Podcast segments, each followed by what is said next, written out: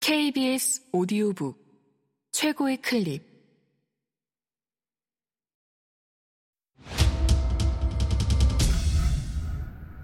KBS 오디오북.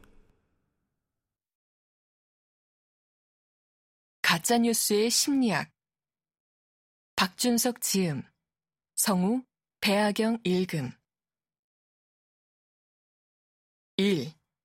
확증 편향 입맛에 맞는 뉴스만 고른다. 일상에 침투한 확증 편향 같은 사안을 두고도 정치적 성향에 따라 달리 해석하는 것을 흔히 볼 수 있다. 참 희한한 일이다. 분명 일어난 일은 하나인데 어떻게 저렇게 다르게 해석할 수 있을까? 이를 설명할 때 흔히 동원되는 심리학적 개념이 바로 확증 편향이다. 이 단어가 사람들 사이에서 유행한 지는 그리 오래되지 않았지만 이미 포털 사이트 등을 돌아다니다 보면 심심찮게 볼 수 있는 말이 되었다. 사실 전문 학술 용어가 대중적 인기를 얻는 것은 쉬운 일이 아니다. 과학자나 과학 커뮤니케이터들이 힘들게 노력해도 잘 되지 않는 경우가 대부분이다. 심리학은 이런 점에서 다른 학문 분야들에 비해 축복받았다고 해야 할 것 같다. 대중의 언어 생활에 자연스럽게 편입된 학술 용어들이 꽤 있기 때문이다. 다른 예로는 인지 부조화가 있다. 누군가 자신의 희망이 현실과 부합하지 않는 상황에서 현실을 거부하고 인정하지 않으려는 태도를 취할 때 흔히 그 사람은 인지 부조화에 빠졌다고 이야기한다. 되게 비하적 의미로 사용되긴 하지만 말이다. 그런데 확증 편향이라는 말은 분명한 학술적 의미를 지닌 용어임에도 불구하고 일상 대화에서 다소 남용되는 감이 있다.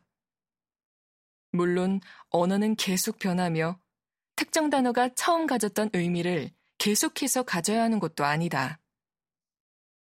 하지만 사람들이 같은 용어를 각자의 의미로 사용하기 시작하면 문제가 된다. 이런 상황은 오해를 낳는 지름길이다. 그래서 확증 편향이라는 말의 본래 의미를 잠깐 짚고 넘어가려 한다.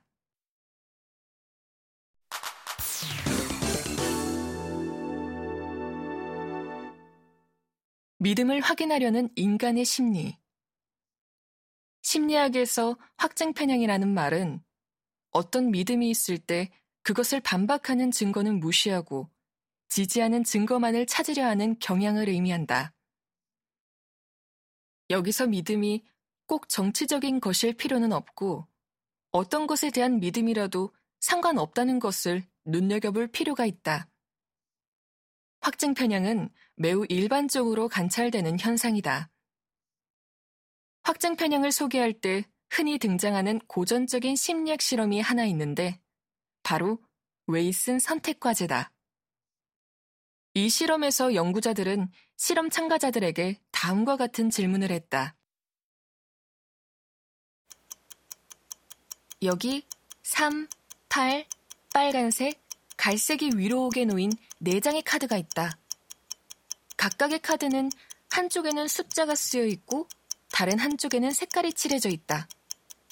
이 중 어떤 카드를 뒤집어 봐야 한쪽에 짝수가 적혀 있으면 반대쪽이 빨간색이다라는 명제의 진위 여부를 가릴 수 있을까? 독자 여러분도 여기서 잠깐 책을 덮고 어떤 카드를 골라야 할지 생각해 보시기 바란다. 힌트를 하나 드리자면 이 중 두 장만 골라야 한다.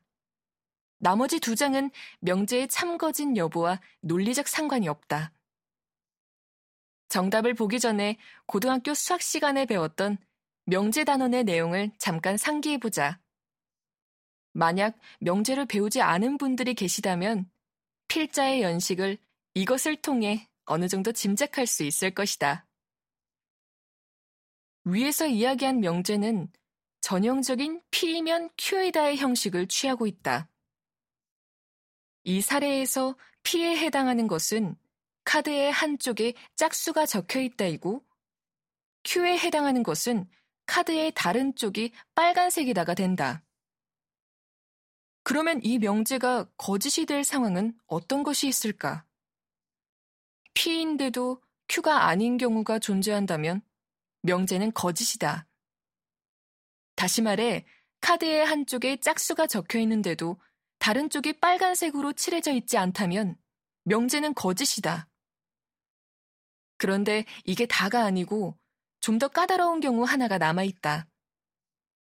카드의 한쪽이 짝수라면 다른 한쪽은 빨간색이다 라는 말을 뒤집어 보면 카드에서 색깔이 있는 쪽이 빨간색이 아니라면 반대쪽은 짝수여서는 안 된다.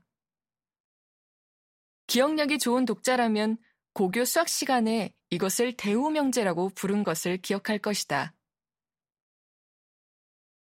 따라서 빨간색이 아닌 카드를 뒤집었는데 반대쪽에 짝수가 적혀 있다면 이것 또한 명제가 거짓인 상황이 된다.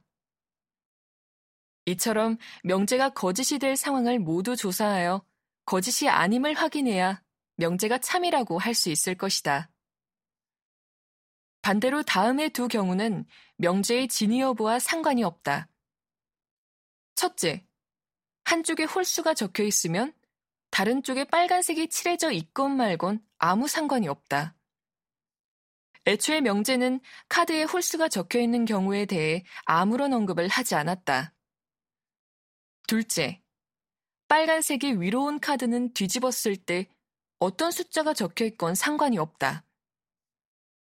물론 짝수가 적혀 있으면 원명제에서 말한 바가 충족된다. 그러나 홀수나 다른 종류의 숫자가 적혀 있어도 상관이 없다. 빨간색이 적힌 카드의 반대쪽에 어떤 숫자가 적혀 있어야 하는지에 대해 위 진술은 어떤 것도 말하지 않았기 때문이다. 따라서 이런 경우들에 해당하는 카드들은 명제의 진위 여부를 가리기 위해 뒤집어 봐야 할 카드들이 아니다. 지금까지의 이야기를 종합하면 정답이 나온다. 뒤집어야 할 카드는 8과 갈색이다. 8을 뒤집었을 때는 반대쪽에 반드시 빨간색이 있어야 하고 갈색 카드를 뒤집었을 때는 반대쪽에 짝수가 없어야 한다. 만약 둘 중 하나라도 그렇지 않다면 명제는 거짓이 된다. 이 문제가 어렵게 느껴진다고 자책할 필요는 없다. 실험에 참가한 사람 대부분이 잘못된 답을 골랐기 때문이다. 웨이슨이 수행한 최초 연구에서 정답을 맞힌 사람들의 비율은 10%가 채 되지 않았다고 한다. 그런데 더 중요한 것은 사람들이 틀린 패턴이었다. 가장 많은 사람들이 고른 오답은 8과 빨간색이었다. 이것이 의미하는 바는 무엇일까? 사람들은 명제가 틀렸음을 보여주는 사례, 즉, 반증하는 사례보다는 명제와 부합하는 사례를 더 찾으려 했다는 것이다. 원래의 명제가 말하는 바와 마찬가지로 팔을 뒤집으면 빨간색이 있기를, 빨간색을 뒤집으면 짝수가 있기를 기대한 것이다. 여기서 팔을 뒤집는 것은 정답이지만 앞에서 설명한 것처럼 빨간색을 뒤집었을 때 짝수가 있건 홀수가 있건 간에 명제의 진위 여부와는 아무런 논리적 상관이 없으므로 이것은 오답이다. 이런 응답의 경향성이 심리학에서 말하는 확증 편향의 대표적인 사례라고 할 수 있다. 정리하자면 확증 편향이라는 것은 어떤 명제나 믿음이 있고 그것의 진위 여부를 확인해야 할 때 그것을 반박할 수 있는 사례를 찾기보다는 그것을 확인해주는, 하지만 참을 확립해 줄 수는 없는 사례만을 찾으려 하는 인간의 심리적 경향을 의미하는 개념이다. 확증 편향은 다양한 실험과 상황에서 반복적으로 관찰되고 확립된 과학적 사실이다.